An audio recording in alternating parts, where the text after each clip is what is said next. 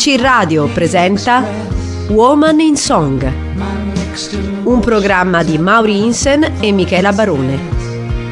Da un'idea di Giuseppe Mancusi.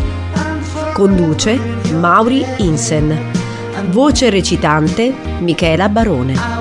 Bentornati a Woman in Song, qui con voi in studio come sempre Mauri Insen e anche questa sera andiamo alla scoperta di una grande voce della musica di tutti i tempi. Questa volta parliamo di una voce internazionale, una voce che ha attraversato anche un importante pezzo di storia del suo paese, gli Stati Uniti, come vedremo, e con noi come sempre anche eh, gli interventi drammatizzati di Michela Barone. La storia che raccontiamo questa sera inizia con una corona. Immaginatevi questa corona, una corona di perle, quindi tutta bianca, che eh, si staglia scintillante nella penombra di una sala da concerto. Sì, perché questa incoronazione, contrariamente a quello che avreste potuto pensare in un primo momento, non si svolge in pieno giorno, in una cattedrale eh, e anche la folla festante che vede sfilare questo oggetto così prezioso non è eh, quella di un popolo, quella di una nazione ma di ammiratori, ammiratrici, tutti venuti a rendere omaggio a quella che di lì a poco verrà incoronata come la loro regina. Ma questa è una regina che non siede in Parlamento, non è una regina che firma leggi e nemmeno una regina che eh, fa discorsi di politica, o almeno non nel senso tradizionale del termine. Successe quando ero al Regal Theatre a Chicago, un posto che somigliava abbastanza all'Apollo di New York. Parvis Pam, il famoso disc jockey di Rhythm and Blues, entrò sul palco. Io non ne sapevo niente mi incoronò regina del soul. Io pensai, accidenti, ma che sta succedendo? Ma in fondo la cosa mi piacque.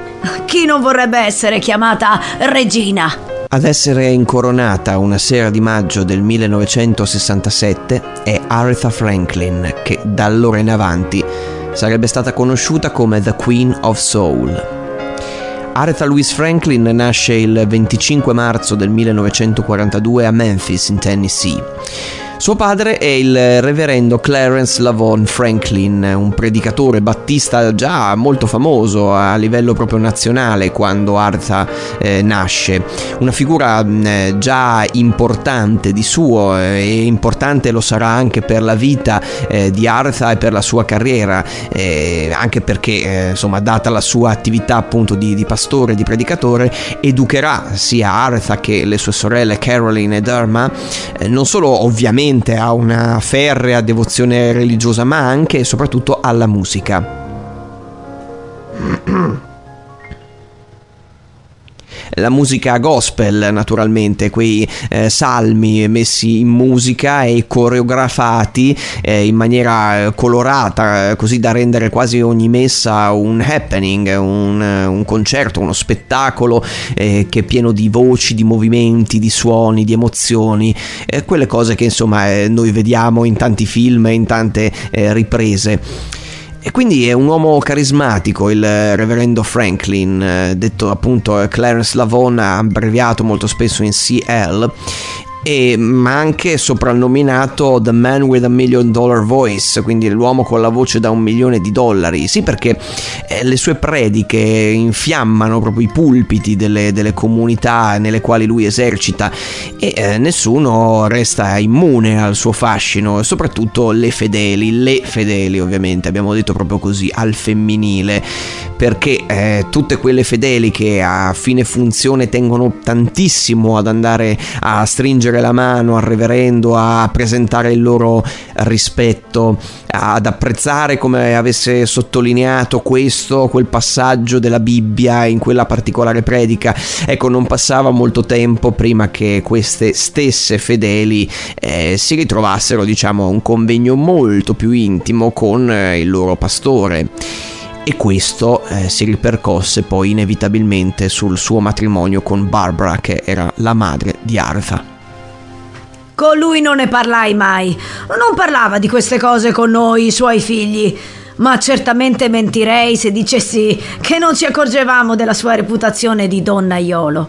Anche quando si separò da mia madre, sì, eh, certo era single a quel punto, ma non potevamo fare a meno di notare tutte quelle donne sedute in prima fila in chiesa.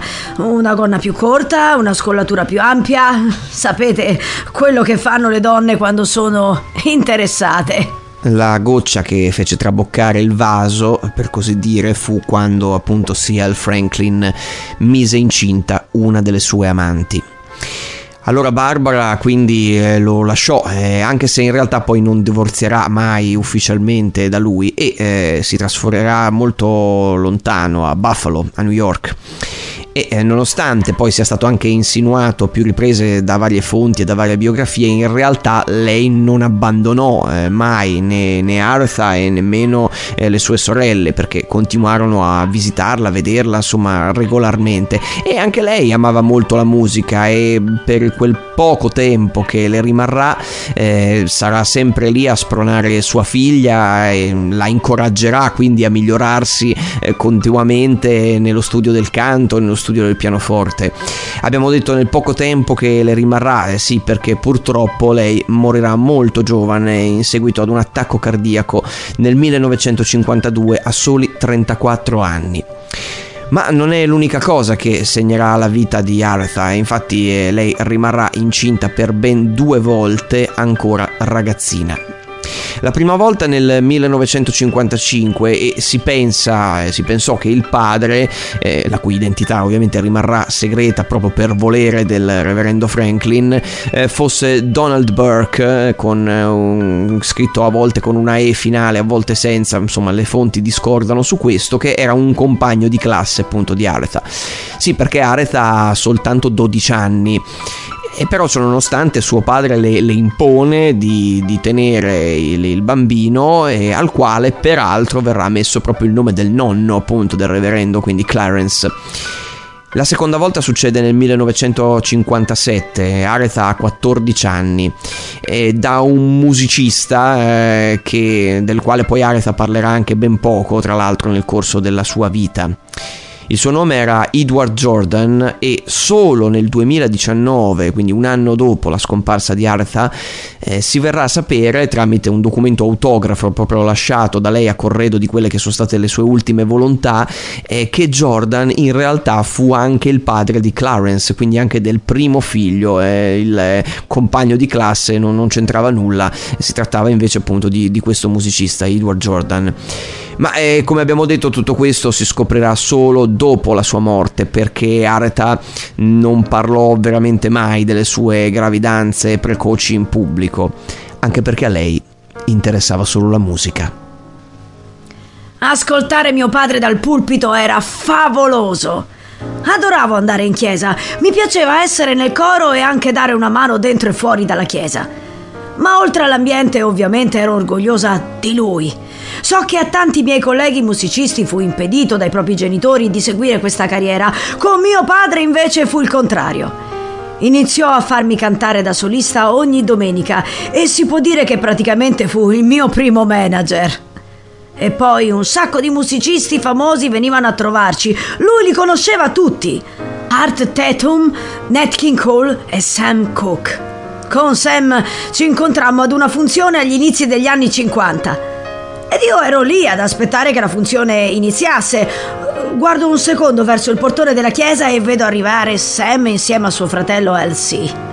Erano davvero eleganti, indossavano dei trench blu cielo.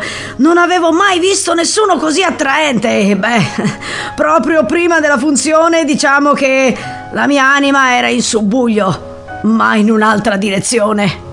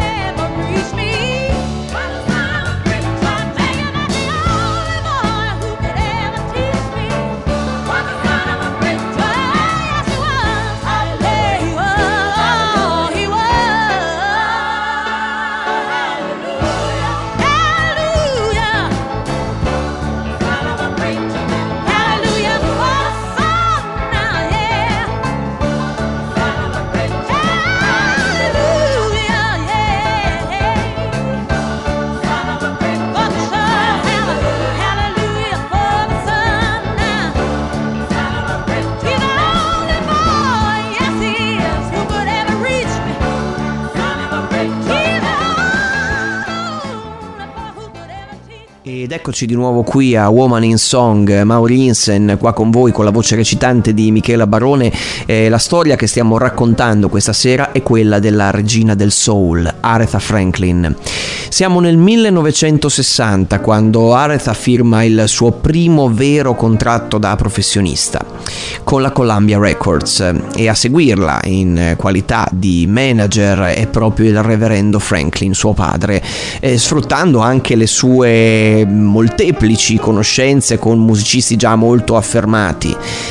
La Columbia quindi la assume a 18 anni, imponendole però un eh, certo repertorio pop che eh, non sfrutta inizialmente appieno quelle che sono le sue già immense qualità vocali. Insomma, di soul eh, neanche a parlarne in questo momento. Aretha già cantava da solista in, in chiesa, quindi affrontando anche standard molto complicati, eh, però eh, per il momento si deve adattare insomma, a quelle che noi mh, eh, forse chiameremmo in italiano canzonette. Un primo timido successo si realizza con una cover di uno standard, appunto, che all'epoca era veramente in voga. Il titolo è Rock by Your Baby with a Dixie Melody, ma eh, per il reverendo Franklin non è abbastanza, e non è abbastanza questo per la sua Aretha. E così via, eh, c'è un cambio di direzione, si cambia casa discografica e eh, una scelta piuttosto eh, naturale negli anni 60 per una musicista nera sarebbe stata ovviamente la Motown Records, la storica etichetta di rhythm and blues, eh, però all'epoca non era ancora il mito che eh, ricordiamo noi oggi, aveva una distribuzione ancora eh, troppo legata ai soli Stati Uniti e nemmeno poi a livello nazionale. No, il reverendo voleva qualcosa di più, voleva sempre di più per sua figlia e quindi si approda alla Atlantic Records che già ospitava eh, nomi del calibro di Ray Charles e tantissimi tantissimi altri. Aretha quindi inizia a lavorare su quello che sarebbe stato il suo nuovo disco. I Never Loved a Man the Way I Love You, prodotta e arrangiata da Spooner Oldham, storico pianista e arrangiatore, il quale tra l'altro nonostante fosse lui un pianista quindi accompagnasse egli stesso eh, quasi tutti gli artisti che eh, incidevano per lui invece lui ha l'intuizione di lasciare che sia proprio Aretha a suonare il piano al brano eh, invece di farsi accompagnare dall'orchestra come era uso a quei tempi Me la ricordo quella session. Fu la mia prima all'Atlantic. Quindi certo che me la ricordo, me la ricordo molto bene. Avevamo un po' di difficoltà a far uscire fuori la musica. Non veniva bene, anche se c'erano musicisti fantastici. Tutti quei turnisti erano stupendi. Roba forte, come si diceva allora. Ma qualcosa non andava, semplicemente non veniva. E poi Hold'em disse: Areta, perché non ti siedi a suonare? E da lì scattò tutto. Registrammo soltanto due versioni.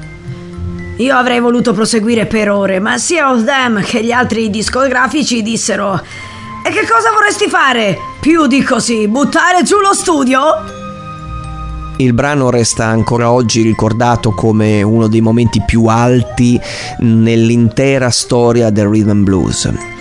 E proietta Aretha ad un successo immediato, proprio tanto e tale da farla diventare un punto di riferimento importante per tutte quelle persone che in quegli anni stavano lottando per fare sentire la loro di voce e ovviamente parliamo della comunità afroamericana che eh, faticosamente in quest'epoca sta tentando di mettere fine alla, alla segregazione a tutte quelle altre opere di eh, discriminazione messe in atto eh, su base quotidiana nei loro confronti. Questi sono anni, e vale sempre la pena ricordarlo, eh, nei quali i neri non possono mangiare negli stessi ristoranti, usare gli stessi bagni e nemmeno bere alle stesse fontanelle dei bianchi. E Aretha questo lo scopre, lo vede viaggiando in quelli che sono i suoi primi tour giovanili.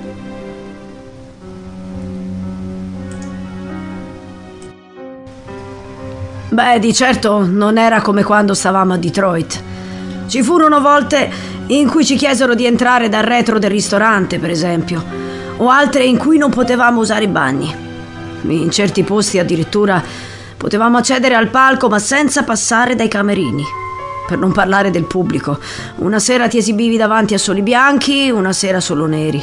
Fin quando ci fu un concerto, non ricordo dove, nel quale il pubblico era sì misto, ma diviso da una sorta di barriera. Una cosa incredibile da raccontare adesso, ma per noi questa era la situazione.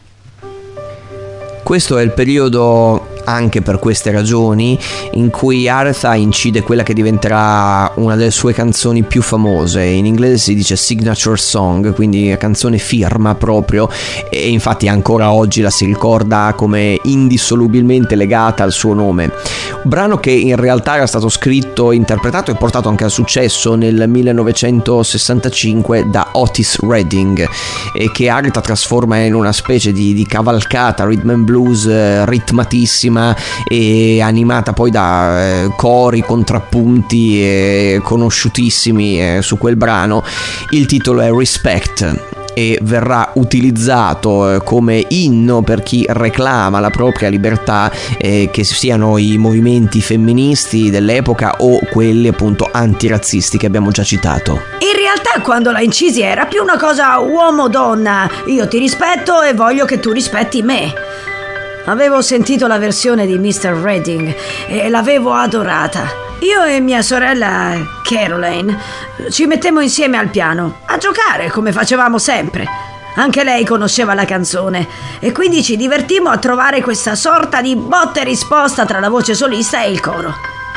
Non pensavo nemmeno che l'avrei portata in studio. E proprio in tema di diritti civili va anche sottolineato come Aretha eh, divenne amica di una grande personalità che eh, già allora stava facendo parlare di sé per eh, i suoi discorsi e soprattutto per il suo modo eh, non violento di affrontare la questione razziale.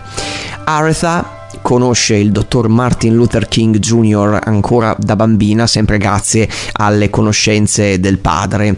Infatti il eh, reverendo Franklin organizzò una marcia per eh, la libertà a Detroit eh, già nel 1963 e la piccola Aretha cantò in queste e in molte altre occasioni nelle quali il dottor King ehm, teneva i suoi celebri discorsi. Addirittura ecco la marcia appunto di Detroit fu proprio il giorno dopo che lui eh, aveva pronunciato il suo famoso discorso I Have a Dream e addirittura lei accompagnò insomma eh, molto di, di quello che fu il lavoro e l'impegno civile del dottor King e accompagnò anche quello che fu il suo ultimo atto eh, quando eh, lui fu assassinato nel 1968 eh, Aretha cantò al suo funerale ma non solo perché Aretha fu anche tra mm, coloro i quali musicisti, poeti, attivisti intellettuali eh, si spesero a favore della liberazione di Angela Davis, eh, la nota militante comunista accusata di cospirazione e concorso in omicidio. Mio padre dice che non so quello che sto facendo. Beh, io lo rispetto, certo, ma rimarrò fedele ai miei ideali. Angela Davis deve essere liberata. I neri devono essere liberi. La prigione è un inferno. La libereranno se esiste una qualche giustizia nei nostri tribunali. Non perché io creda nel comunismo, ma perché è una donna nera e vuole la libertà per le persone di colore. Io ho tanti soldi e li ho avuti dalle persone nere. Mi hanno reso loro economicamente indipendente e io voglio utilizzarli in modi che aiutino la nostra gente ad ottenere la libertà.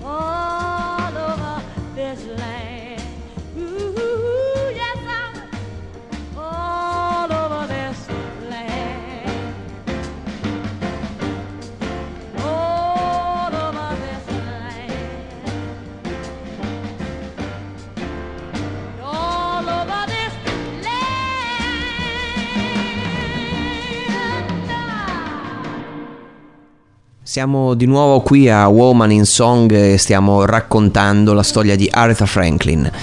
Siamo arrivati agli anni della contestazione, delle agitazioni del popolo nero che cerca una rivalsa, un, un riscatto sociale. Musicalmente in tutto questo Aretha eh, continua a spaziare da un sound all'altro, quindi dall'RB al jazz passando per eh, il ritorno al gospel, quello che è stato il suo primo amore. Infatti eh, si concederà l'impresa folle, va detto per l'epoca, di registrare dal vivo e veramente in una chiesa durante un'autentica funzione religiosa proprio un album di standard gospel. Amazing Grace, eh, che è il titolo del progetto, vende più di 2 milioni di copie. Ma eh, nonostante questo, eh, la versione che viene filmata e realizzata dal eh, famoso regista Sidney Pollack eh, non verrà distribuita fino al 2018. Perché all'epoca, eh, come dicevamo, siamo in un periodo di grosse differenze che vengono fatte sul piano razziale. Vendere un film con una donna nera protagonista, anche se appunto non era un lavoro di finzione, lei non era un'attrice né nulla, non era così facile e quindi eh, purtroppo eh, il progetto naufragò appunto eh, fino al 2018. Ma eh, come spesso accade, se sul piano professionale le cose vanno benissimo a gonfie vele, ecco, non si può dire lo stesso sul piano personale. Aretha infatti sta ormai divorziando da quello che è il suo primo marito, Ted White. Aretha lo incontra nel 1961 e lo sposa dopo appena sei mesi di conoscenza. Lei aveva 19 anni e lui invece 30.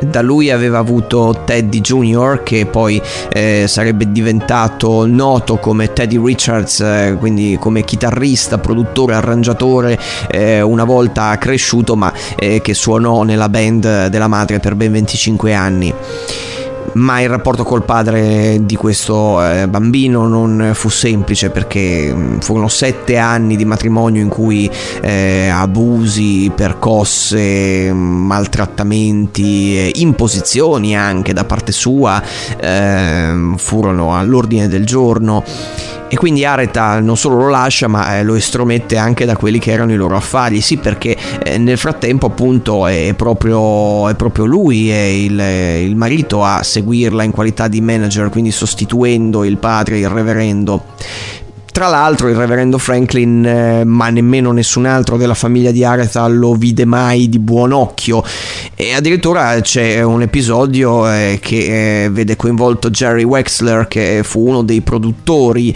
eh, di Aretha eh, all'Atlantic eh, e mh, oltre che produttore fu veramente suo amico, confidente, una figura ehm, che fu veramente vicina ad Aretha.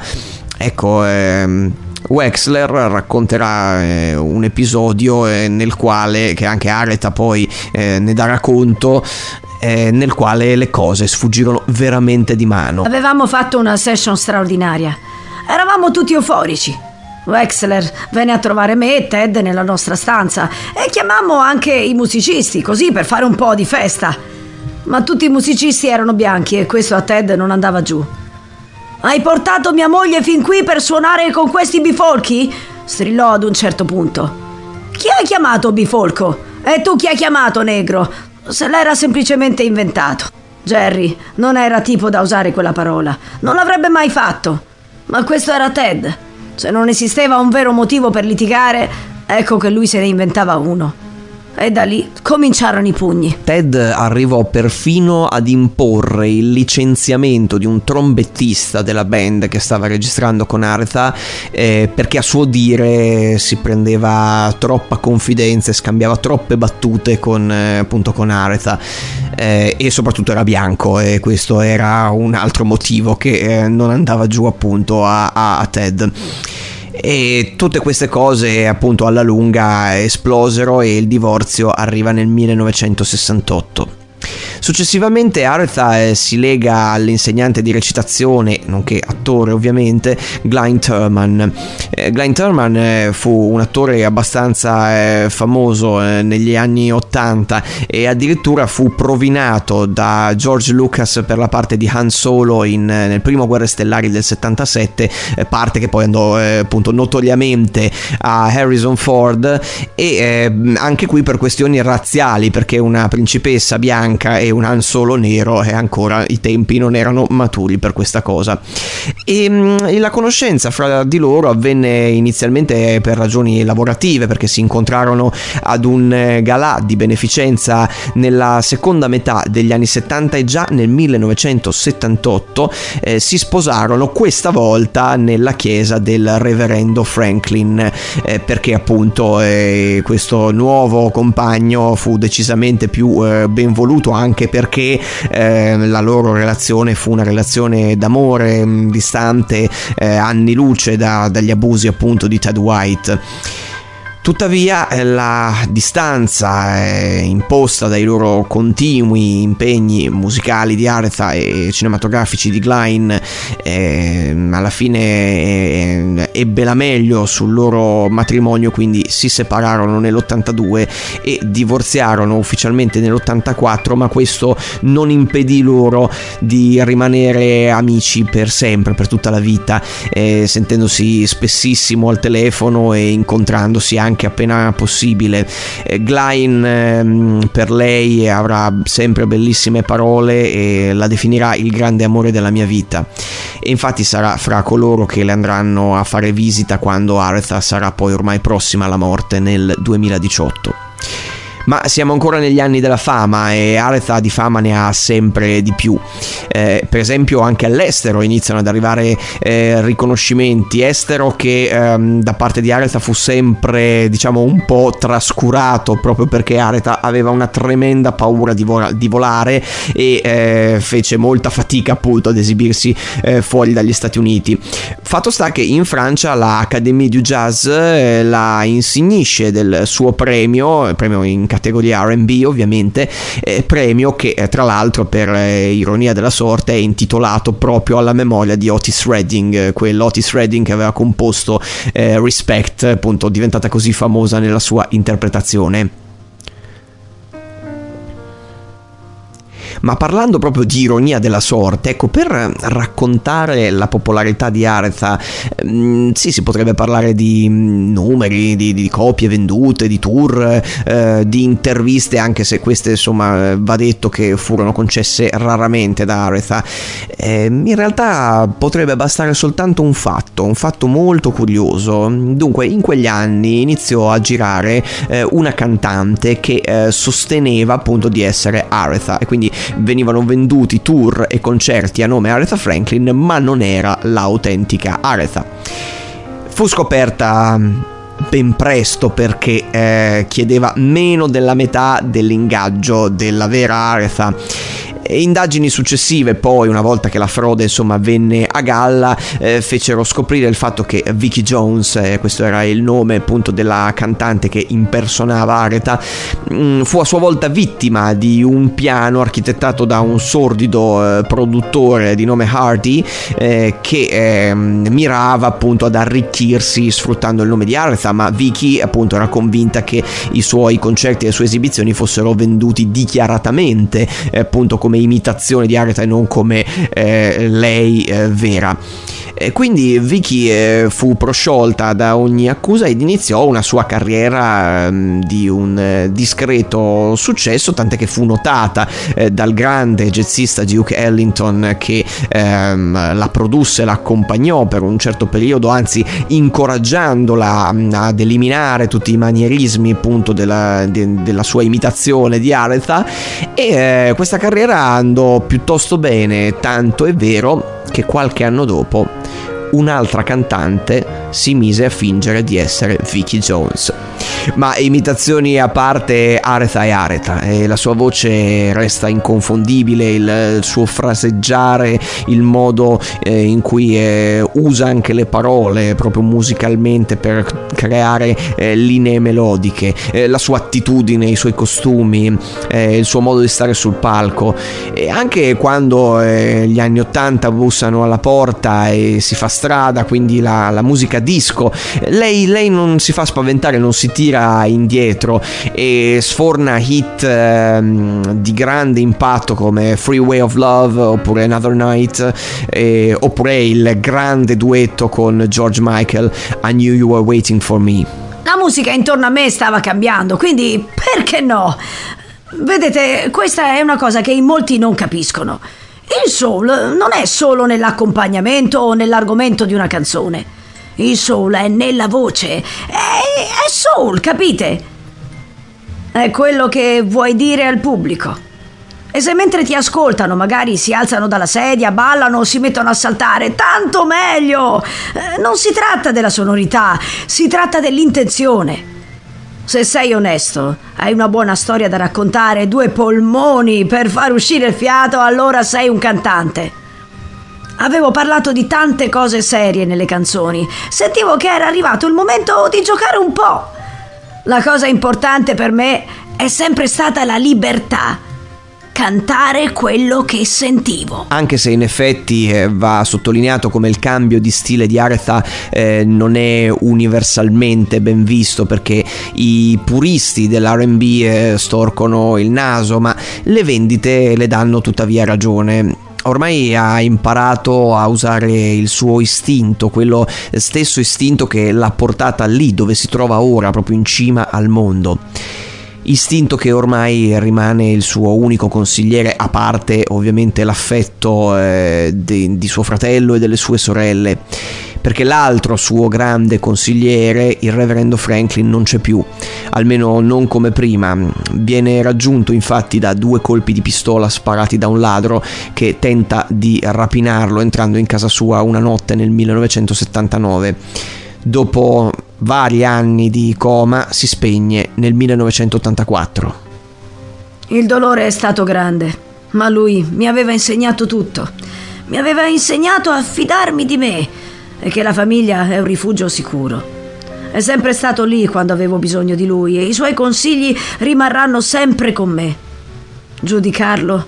Non potrei. Lui non mi giudicò quando rimasi incinta da ragazzina, dunque perché dovrei farlo io?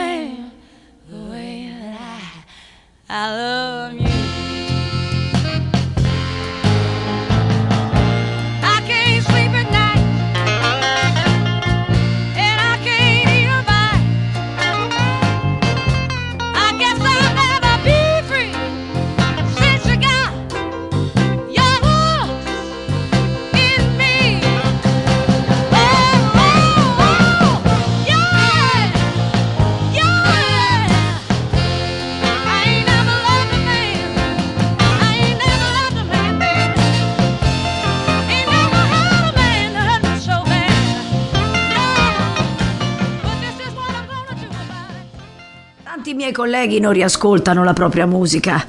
Io sì, invece. E mi riporta sempre alla memoria tanti bei ricordi. A volte metto su i miei album e li lascio scorrere così, da uno all'altro.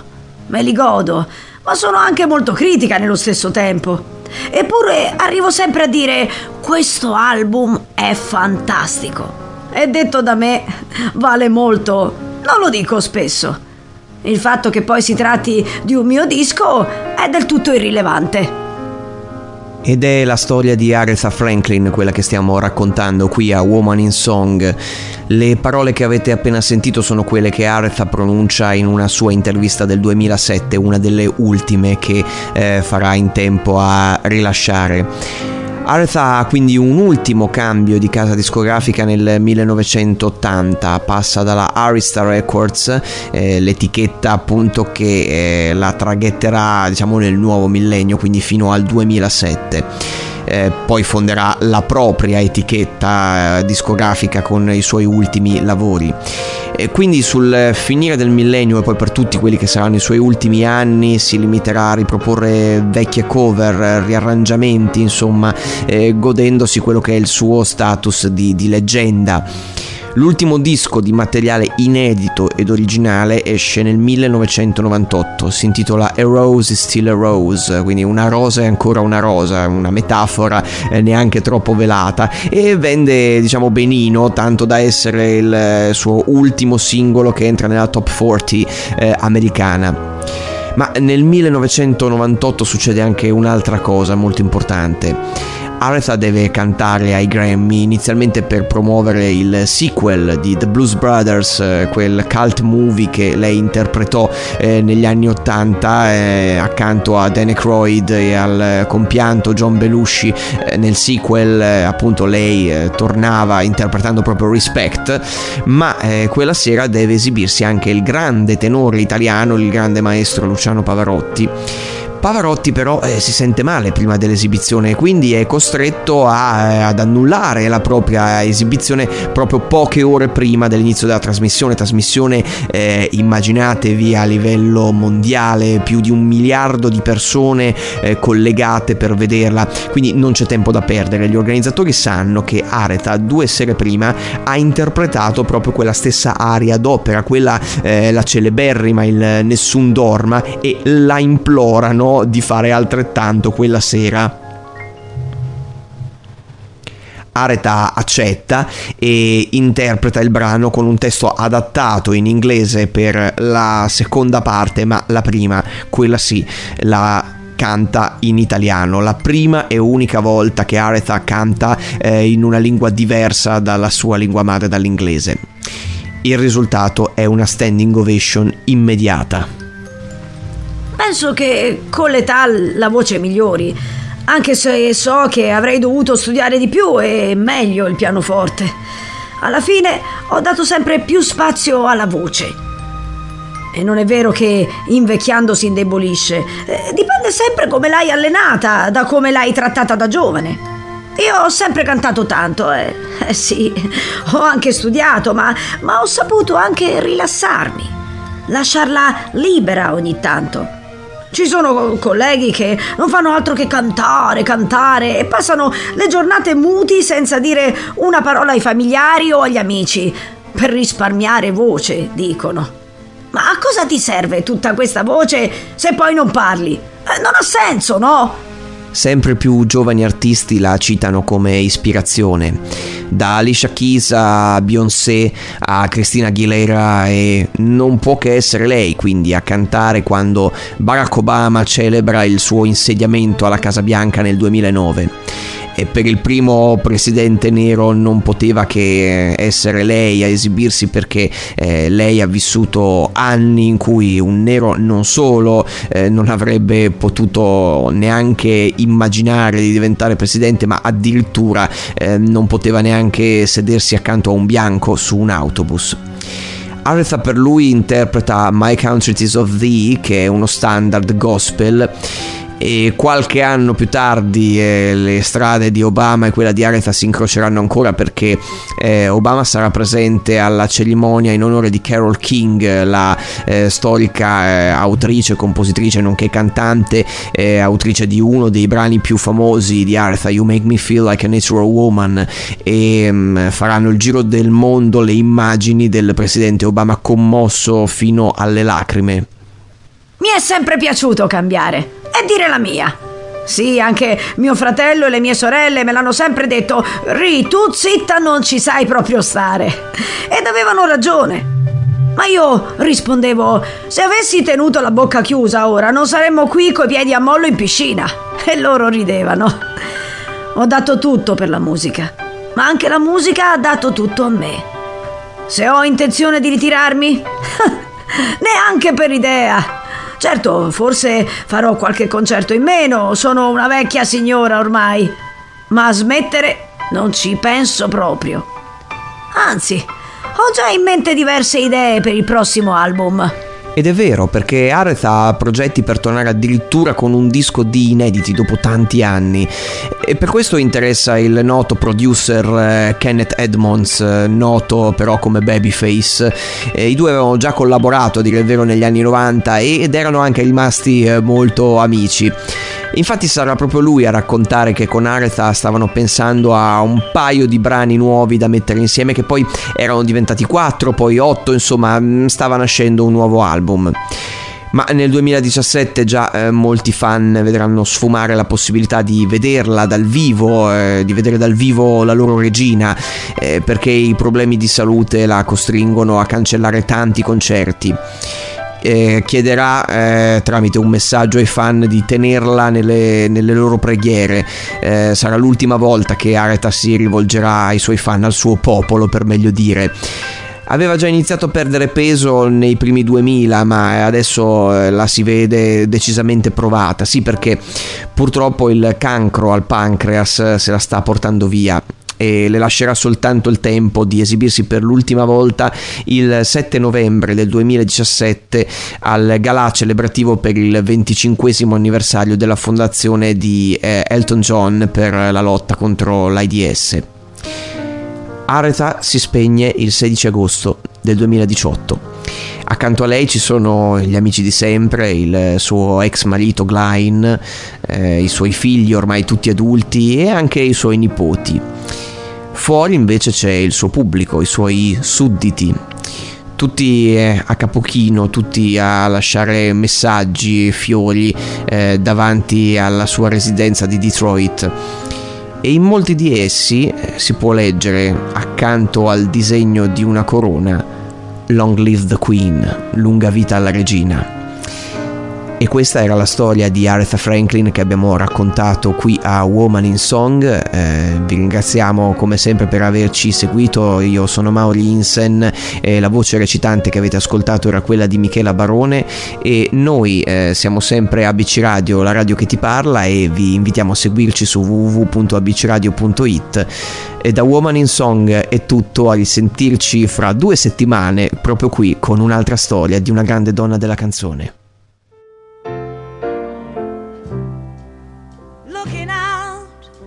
The morning rain. I used to feel so uninspired.